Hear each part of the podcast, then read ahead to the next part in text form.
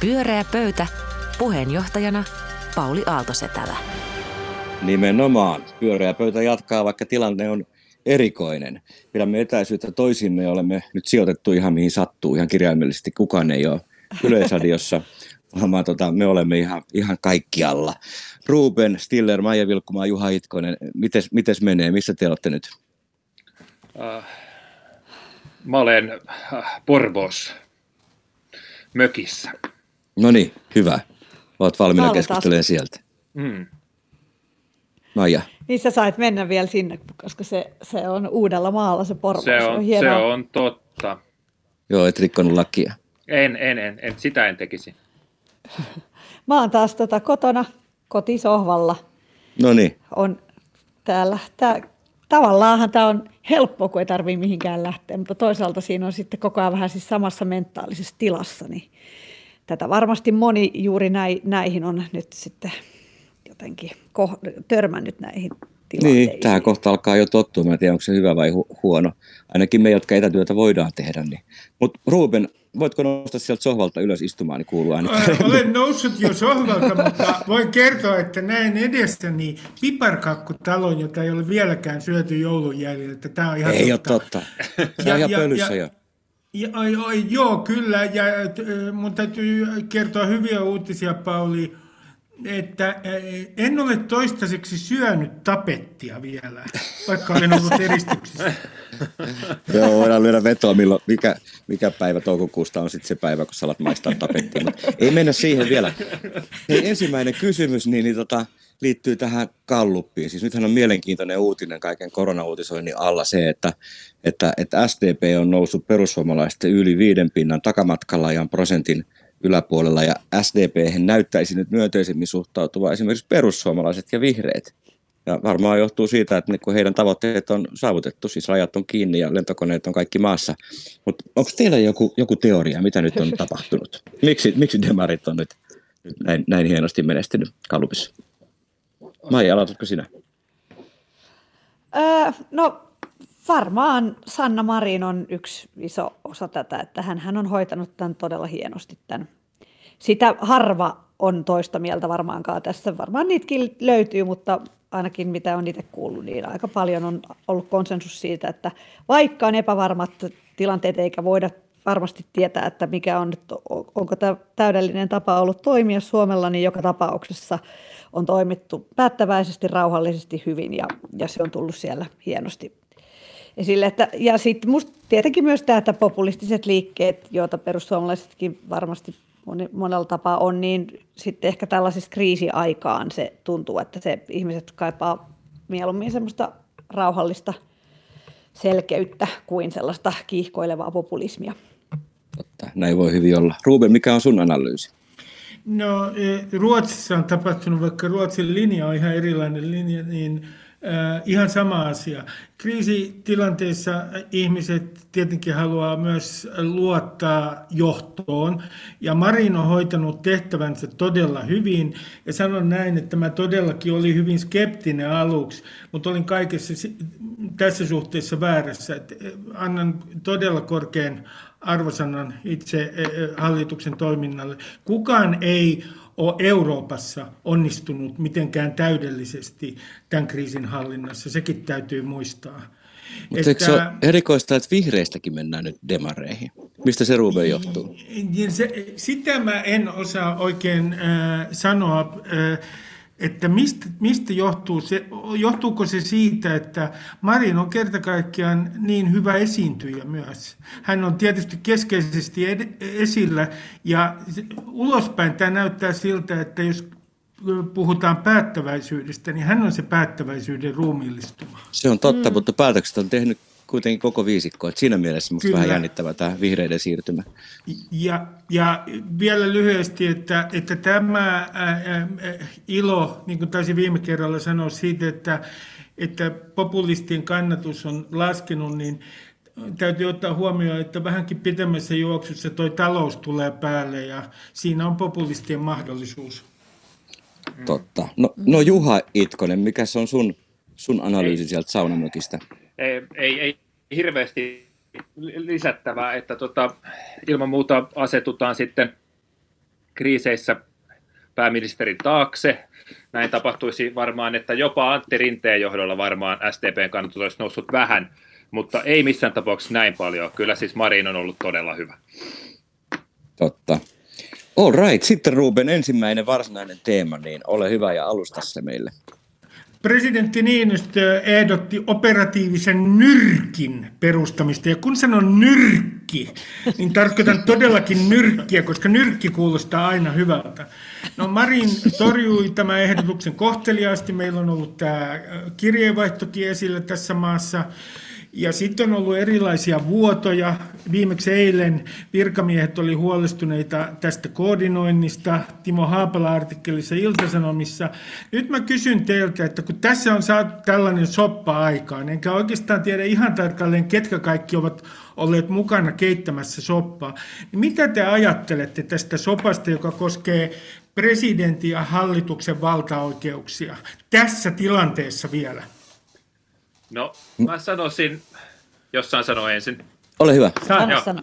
Äh, niin, että tämä soppa on jopa rauhoittanut minua, koska mm-hmm. se, että tällaista soppaa on niin kuin pystytty ja jaksettu tässä hämmentää, niin se on luonut minulle tiettyä normaaliuden tuntua. Että keskustelemme tässä näistä valtaoikeuksista ja mitä tässä nyt tapahtuu, niin se on, se on jännästi rauhoittanut mua.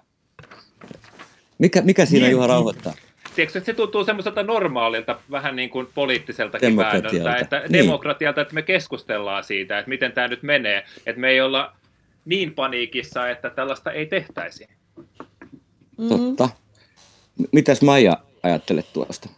Äh, no niin, tässähän on siis jotenkin niin kuin, sehän tuntuu olevan aika semmoinen ilmeinen nyt tulkinta vaihtoehto tässä, että että meillä on tällainen suuriin ikäluokkiin, eli boomereihin kuuluva miesjohtaja, johon, joka tiettyjen ihmisten mielessä, varmaan myös hänen omassa mielessään, niin on sellainen rauhoittavin maan isä, jonka pitää sanoa, että nyt tehdään näin. Ja sitten meillä on meillä hallituksessa nuoria naisia, ja, ja jostakin syystä nyt vaan on niin, että, tai siitähän tulee tästä Niinistön toiminnasta sellainen olo, että hän ei ihan luota siihen, miten hallitus pystyy tämän kriisin hoitaa.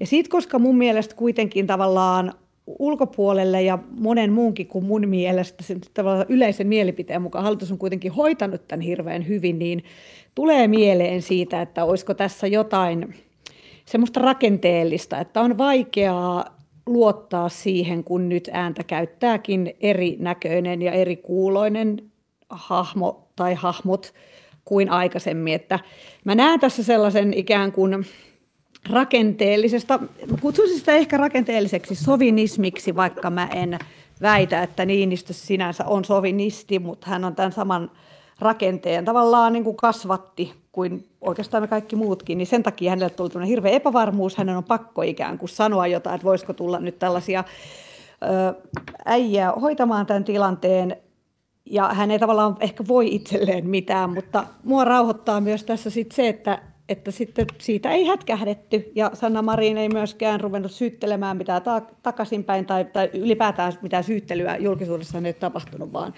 ihan vaan kieltäytyi kunniasta kohteliasti, ystävällisesti, ei luovuttanut ikään kuin niin sanotusti valtaa pois, joka olisi johtanut semmoiseen kaoottiseen ja outoon tunnelmaan, että kukaan ei tätä laivaa aja, vaan tämähän meni itse asiassa tähän mennessä mennyt aika mut, loistavasti. Mutta siis mä ajattelin, että tämähän on kansakunnan kannalta nimenomaan loistava tilanne, että meillähän on kaksi erittäin rakastettua johtajaa yllättäen. Meillä on vanha rakastettu niin. johtaja Sauli Niinistö, konkari rakastettuudessa, ja sitten meillä on uusi rakastettu johtaja Sanna Marin, niin kuin äsken todettiin, hän on hyvin pidetty ja Gallup-luvut nousee. Voisiko parempaa tilannetta olla?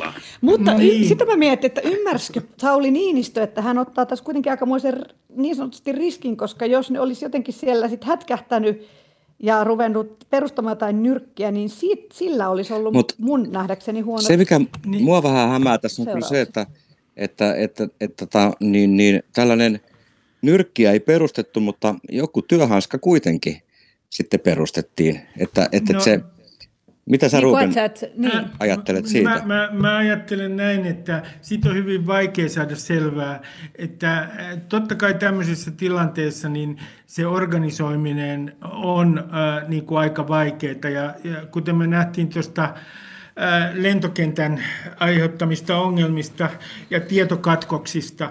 Mä en tiedä, mikä siinä on totuus, mutta minulla on Salelle kyllä yksi pieni sanoma. Se on se, että tässä tilanteessa kyllä pitäisi jalon vallanpitäjän tukea nuorempia vallanpitäjiä.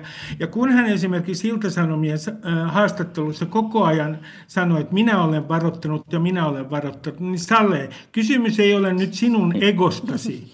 Kysymys on ihan jostain muusta. Ja mä olen ihan varma, että hän on aidosti ollut huolissa, ei siitä ole kysymys. Mutta kyllä minun mielestäni hän voisi vähän ponnekkaammin antaa tukensa näille nuorille vallanpitäjille. Se voi hyvin ja, olla. Ei, ku... ei, ei, se kirja kyllä kovin ankara, ankaraa kritiikkiä mm. ollut. Sehän oli äärimmäisen niin kuin semmoinen, semmoinen niin kuin tuli mieleen joku vanha suomalainen elokuva niin kuin 40-luvulta, miten, miten lähestytään pääministeriä. Mutta se oli sille, että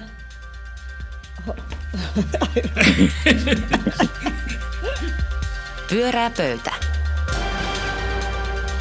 Pyörää pöytä. Me harjoittelemme vähän korpiolosuhteissa tätä, tätä niin radio-ohjelman tekoa, mutta ihan hyvin menee. Musta, musta vedätte hyvin, ei mitään hätää. Sitten hei, seuraava teema. Juha, ole hyvä. Mistä puhumme seuraavaksi? No kiitos. Mä haluaisin, haluaisin puhua koronakriisistä nyt niin kuin perheiden näkökulmasta, lasten näkökulmasta myös. Tämä on tietysti omakohtaisesti koettua. Meidän perheessä on neljä lasta ja, ja tällä hetkellä pyörii, tai yritetään, että pyörisi etäyläaste, etäalaaste ja etäpäiväkoti. Ja, ja, ja sitten vielä etätyöt, erityisesti vaimoni osalta, joka on töissä, joista hänelle maksetaan ja palkkaa ja minäkin yritän sitten jotain välillä tehdä, mutta käytännössä olen luopunut työnteosta, koska en, en siihen juuri pysty tällä hetkellä.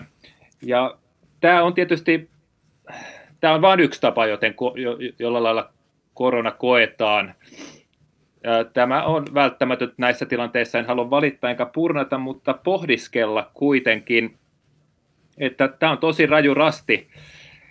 Tuntuu, että ihan ei täysmääräisesti tunnustetakaan, että oikeastaan tämä yhdistelmä, tämä etäkoulu ja etätyöt, niin eihän se loogisesti ole nyt ihan mahdollinen. Ei ne lapset itse osaa sitä tehdä. Ja vanhempien kuitenkin pitäisi oikeasti tehdä omat työnsä, joista heille maksetaan vaikka sitten etänä. Joten se on lähtökohtaisesti mahdoton yhtälö, ja se ahdistaa. Mutta selviämme tästä. Oikeasti olen sitten huolissaan siitä, että miten perheet, joilla on heikommat resurssit lähtökohtaisesti, vaikea tilanne taloudellisesti, henkisesti muuten, ja siltä pohjalta tähän mennään, niin niin mitä tästä seuraa, kun tämä nyt jatkuu? Varmastikin kesään asti sitten tulee kesäloma, ehkä elokuussa voitaisiin olettaa, että koulut ja päiväkodit voisi toimia normaalisti. Se on tosi pitkä aika. Mitä tapahtuu? Hitsautuvatko perheet yhteen vai lisääntyvätkö avioidot ja perhekatastrofit? Mitä ajattelette? Toi on iso kysymys. Kumpi haluaa aloittaa? No sitten mä määrään täältä. Maija, ole hyvä. Määrää vaan. Me ollaan kuuliaisia. Tota, joo, kyllä. Niinhän niin, siis me meillähän on kanssa tota noin, täällä kotona on etäkoulu tapahtuu. Mulla on, tota, ei ole noita pikkusia täällä, että se kyllä helpottaa hirveästi, mutta totta kai toi, toi ikään kuin problematiikka on, on tullut tutuksi. Sen, sen haluan kuitenkin sanoa, että opettajat selvästi tekee hirveän hyvää duunia ja jotenkin on nähneet paljon valta, vaivaa siihen sen eteen, että, että todella se etäkoulu niin kuin toimisi ja laittavat siellä tehtävää toisen eteen. Joo, tästä niin on samaa edelleen. mieltä kyllä. Se on ihan tosi... uskomaton digiloikka tapahtuu kyllä kouluissa kaikkialla. Että, että se on todella hienoa työtä.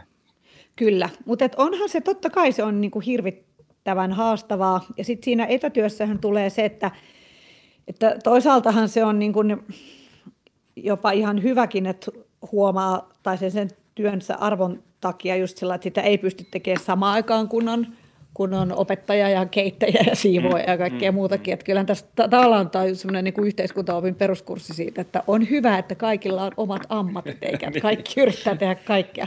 Mutta just, että se, kyllä se on selvästi, ja siitä mäkin olen nyt jo muutamia podcasteja kuunnellut siitä aiheesta, että, että kun tuntuu, että hermo meinaa mennä niin sanotusti ihan sellaisillakin perheillä, joilla, jos, jolla on tavallaan helpot, että ei ole mitään lisäongelmia, niin mitä sitten semmoisissa perheissä ja paikoissa, jos niitä on, niin miten voidaan, että nyt me ollaan oltu kaksi viikkoa tässä tilanteessa, että sehän on usein sellainen, itselläkin tuntuu, että jos on vaikka jollain pitkällä matkalla, niin kaksi ekaa viikkoa on semmoista uutuutta ja sitten rupeaa niin kuin elää sitä elämää. Et nyt me ollaan jotenkin päästy sen tietyn vaiheen yli. Moni jaksaa tsempata just sen kaksi viikkoa, mitä sitten niin. kun ei enää jaksakaan. Niin.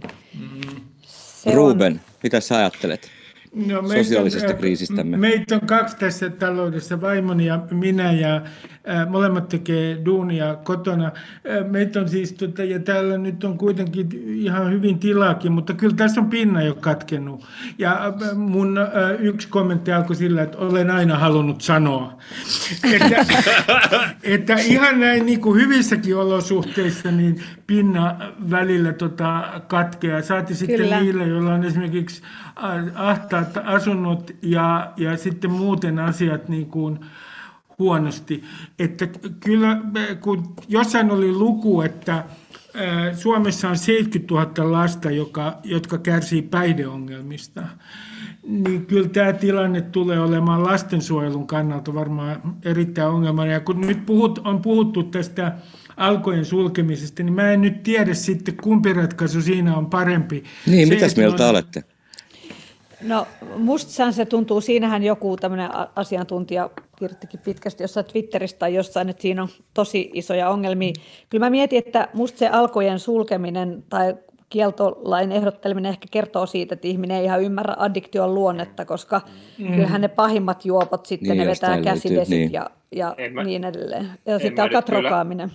Niin, en mä nyt kyllä kulkisi tässä niin kuin poikkeustilan tiellä niin kuin enää tuommoisia yhtään pidemmälle. Y- niin. Yhtään pidemmälle. Mm. Että se, että aletaan sen poikkeustilan varjolla tekemään sit jollain tavalla perusteltuja asioita, ne on aika kalteva tie. Mikä ei tietysti niin. tarkoita sitä, etteikö se niin kuin alkoholiongelma valitettavasti olisi todellinen niin kuin jossain perässä ja varmasti nyt kärjistyy. Niin kyllä se edelleen se... tappaa enemmän suomalaisia kuin korona. Mutta että tästä niin tulee niin luokka-asiahan, tästä tulee ihan varmasti tässä etäkoulussa, että keskiluokka selviää tästä keskiluokan lapset aika kunnialla, mutta pari kuukautta jo semmoinen ero, että se, se voi tehdäkin jotain, varsinkin tuolla ylemmillä luokilla siinä oppimisessa. Juttuja, joita on sitten hankalampi kuroa kiinni. Ja, ja se, se tässä jotenkin häiritsee, kun katsoo noita somefiidiä, niin varsinkin silloin alussa, kun lähdettiin tsemppaamaan, niin, niin etäkouluhan näytti suorastaan idylliseltä monissa postauksissa. Täällä sitä ollaan Just niin. aurinkoissa niin. meiningeissä, ihanaa ja lukujärjestykset flappitaululla. No nyt se on ehkä vähän niin kuin vähentynyt, mutta tota, mm-hmm. mut, mut täytyy myöntää, että, että se herätti minussa sellaisen, yleensä mä en suhtaudu someen niin, että mulle tulisi jotenkin alemmuuden tuntoja ja raivo, mutta mulle tämä on jotenkin lähtenyt huonosti tämä etäopetus. Mä en sovellu tähän opettajan rooliin ja mulle on tullut sitä semmoinen tunne, että mä en pärjää ja, ja niin kuin osaa, ja sit, siitä on herännyt tällainen voimaton raivo niitä flappitaulupostauksia kohtaan. Mm. Mä, et mä oon yllättävän huono etäopettaja, vaikka mä olin hyvä koulussa. Haluatko joku muu tunnustaa tässä nyt jotakin, jotakin näistä yhteiskunnallisista tehtävistä, on siirtynytkin meille? No Ruben, siis sulla mä... jäi ajatus kesken, jäikö? Niin, joo. Ei, ei, mulla ei ole mikään ajatus koskaan jäänyt pyörästä kesken, mutta, tota, mutta, mutta totean vaan, että itse ajattelen näin, että kun tätä matkaa on todellakin kuljettu tässä näin vähän aikaa, niin jos mun pitäisi tehdä ihan omasta käyttäytymisestä joku ennuste, niin ei mulla ole aavistustakaan, kun tätä on kestänyt kuukauden tai pari, että ö, ö, miten tämä mieli on oikein muuttunut. Että, että ö, yrittää, mä olen yrittänyt tämmöistä psykologista temppua, joka ei varmasti auta se, semmoisessa tilanteessa, missä täytyy ö, opettaa läksyjä ja pitää tehdä itse duunia, mutta mä yritän ihan noin perustehtävänä jakaa tämän ajan, jos, jonka kestosta meillä ei ole tietoa, niin osiin jollain tavalla. Mä katson tiettyyn Hyvä idea. Äh, lähempänä olevaan pisteeseen. Mm-hmm. Mm. Et se, niin. Sehän tällä hetkellä näyttää, kun tilastoja kattelee tai uutisia niistä, niin siltä, että, että, että ihmiset kuitenkin sopeutuu ympäri maailmaa aika nopeasti poikkeuksellisiin olosuhteisiin, mutta ne, joilla on ongelmia, ne moninkertaistuu. Niin. Aivan.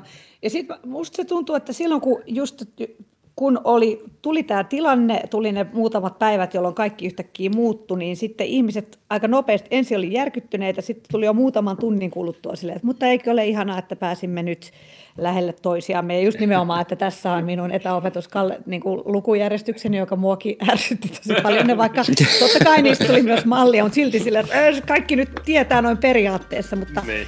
mutta sitten nyt ollaan tavallaan erilaisen toden edessä kuitenkin. Pyörää pöytä. Pyöreä pöytä ja tämä on suora lähetys.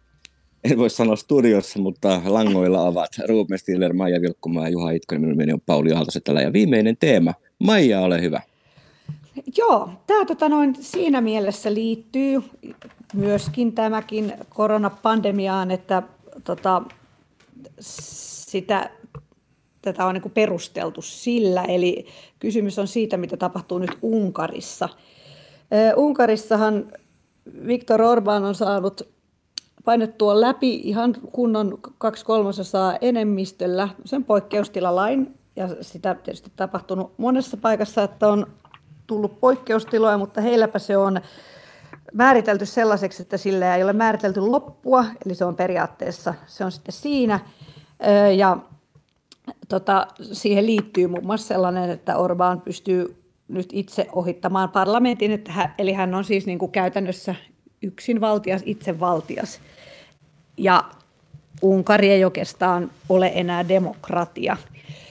Öö, ja sitä tässä nyt sitten Orbanin toimijahan on seurattu jo pitkään, huolestuneena muu Eurooppa on seurannut ja nyt tämä on taas vaan niin kuin uusi askel tähän, tähän samaan ketjuun.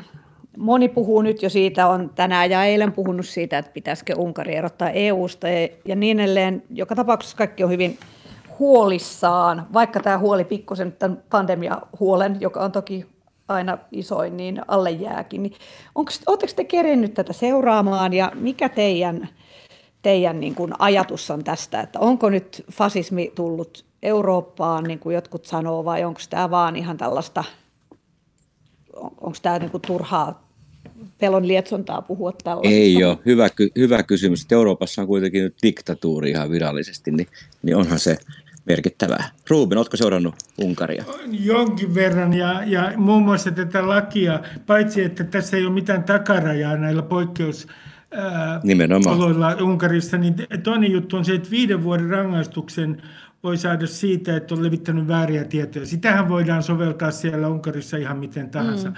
Mutta kun katsoo tätä pitempää aikaväliä, niin esimerkiksi tämän Fidesin, tämän Orbanin puolueen ympärillä on kehitty mediaimperiumi, äh, kerätty mediaimperiumi ja, tota, siellähän niin kuin, äh, on sananvapaudessa ollut ongelmia jo ennen tätä.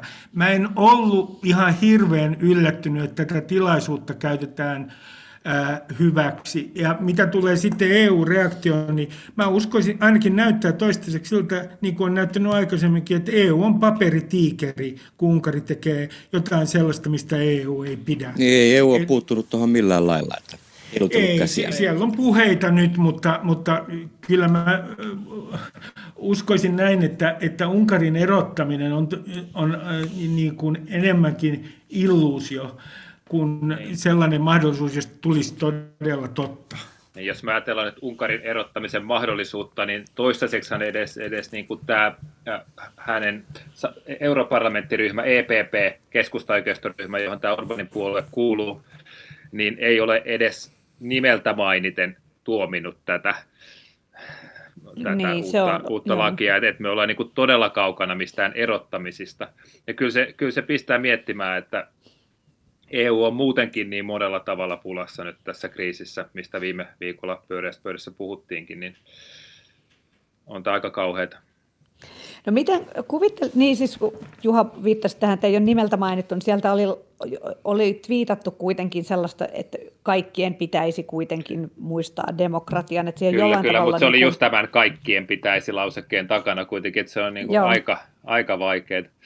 Aika nössö lausuntohan se on ne, verhoilassa ne. tällaiseen johonkin yleiseen kaikkiin ihmisiin ja yhtiöihin mut, ja firmoihin ja maihin. Mut, paitsi Unkaria, niin mä mietin sitten myös tätä tietysti yleistä, yleistä niin kuin tilannetta. Siis vahvan johtajan, todella vahvan johtamisen kaipuuta siis ihan meillä Suomessakin. Kyllähän, kyllähän mm-hmm. tuossa keskustelussa on niin kuin musta hyvin vahva sellainen hämmästyttävän nopeasti tuleva autoritäärinen pohjavire, että tota, musta on tehty isoja toimia. Nämähän on todella merkittäviä toimia, mitä täällä on tehty, mutta on paljon ihmisiä, joiden mielestä nekään ei ole vielä juuri mitään. Mm. Et siis niin kun halutaan yhä vaan vahvempaa ja kaikki niin kun harkinta sen poikkeuksellisen vallan käyttämiseen liittyen on nössöilyä. Tämä yllättää kyllä, että miten nopeasti se nousee. Joo, ja sitten mä, mä mietin itse kyllä myös just tässä, että kun jotkut on sitä mieltä, että jo, nämä rajoitukset olisi pitänyt tulla aikaisemmin, kun miettii sitä kuitenkin, että kuinka paljon silloin oli sairastuneita ja sairaalassa, niin kun nämä rajoitukset tuli Suomessa siis, niin mun on hyvin vaikea kuvitella, että olisi voinut tulla oikeastaan aikaisemmin, koska siinä menee just tämä, että, että millaisia tällaisia niin kuin isoja liikkeitä voi tehdä missäkin vaiheessa. Mutta luuletteko te sitten tällainen Unkarin-tyyppinen, kun siinä on kuitenkin, että esimerkiksi Suomen perussuomalaiset on sanoneet, ainakin Laura Huhtasaari on sanonut ihan, että hänen mielestään Orban on niin kuin inspiraatio koko Euroopalle, niin luuletteko te, että tämä voi tästä ikään kuin, tai että se vielä, vielä enemmän leviäisi kuin mitä se nyt on jo levinnyt sieltä, niin kuin aatteellinen ilmapiiri, ja että vaikuttaisiko sitten, jos EU-sta erotettaisiin Unkari, niin miten se sitten vaikuttaisi tavallaan tähän? En, en usko, että Unkarin erottaminen on mikään ratkaisu, varsinkaan kun äh, näitä äh, äh, olosuhteita, niin äh, näitä, nämä olosuhteet Euroopassa on sellaiset, että hyvä, että saadaan pidettyä EU koossa.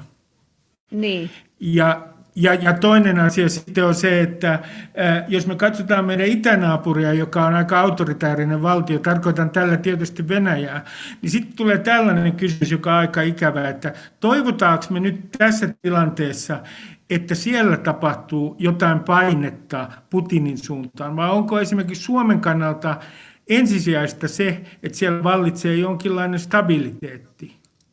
Niin se on kautta historiaa ollut aina ulkopolitiikan linja tä- täällä, se on totta, mutta, mutta mä, olisin aika varovainen Venäjän suhteen, että siellähän Putin aluksi aura koko, koko asialle, sen jälkeen on perustanut useita tällaisia niin kuin iskuja, informaatio-operaatioita, joissa koitetaan väittää, että tämä koko sairaus on, on, on, on tota, milloin brittien, milloin kiinalaisten, milloin amerikkalaisten niin, niin rakentama virus. Että se on se on vaarallinen maa silloin, kun siitä sit ei voida ollenkaan ennakoida, mitä tapahtuu seuraavaksi. Mm. Kyllä, kyllähän no, ehkä oletettavaa on, että koronakriisin jälkeen ei, ei, ei nyt välttämättä muodostu suoranaisia diktatuureja, mutta että jotenkin tuntuisi mahdolliselta tulevaisuuden kuvalta, että, että siis valtioiden ote kansalaisistaan ylipäätään vähän tulee vahvistumaan. Kaikki tämmöiset valvontamenetelmät, tulee nauttimaan. Niin niitäkin vähän ihaillaan.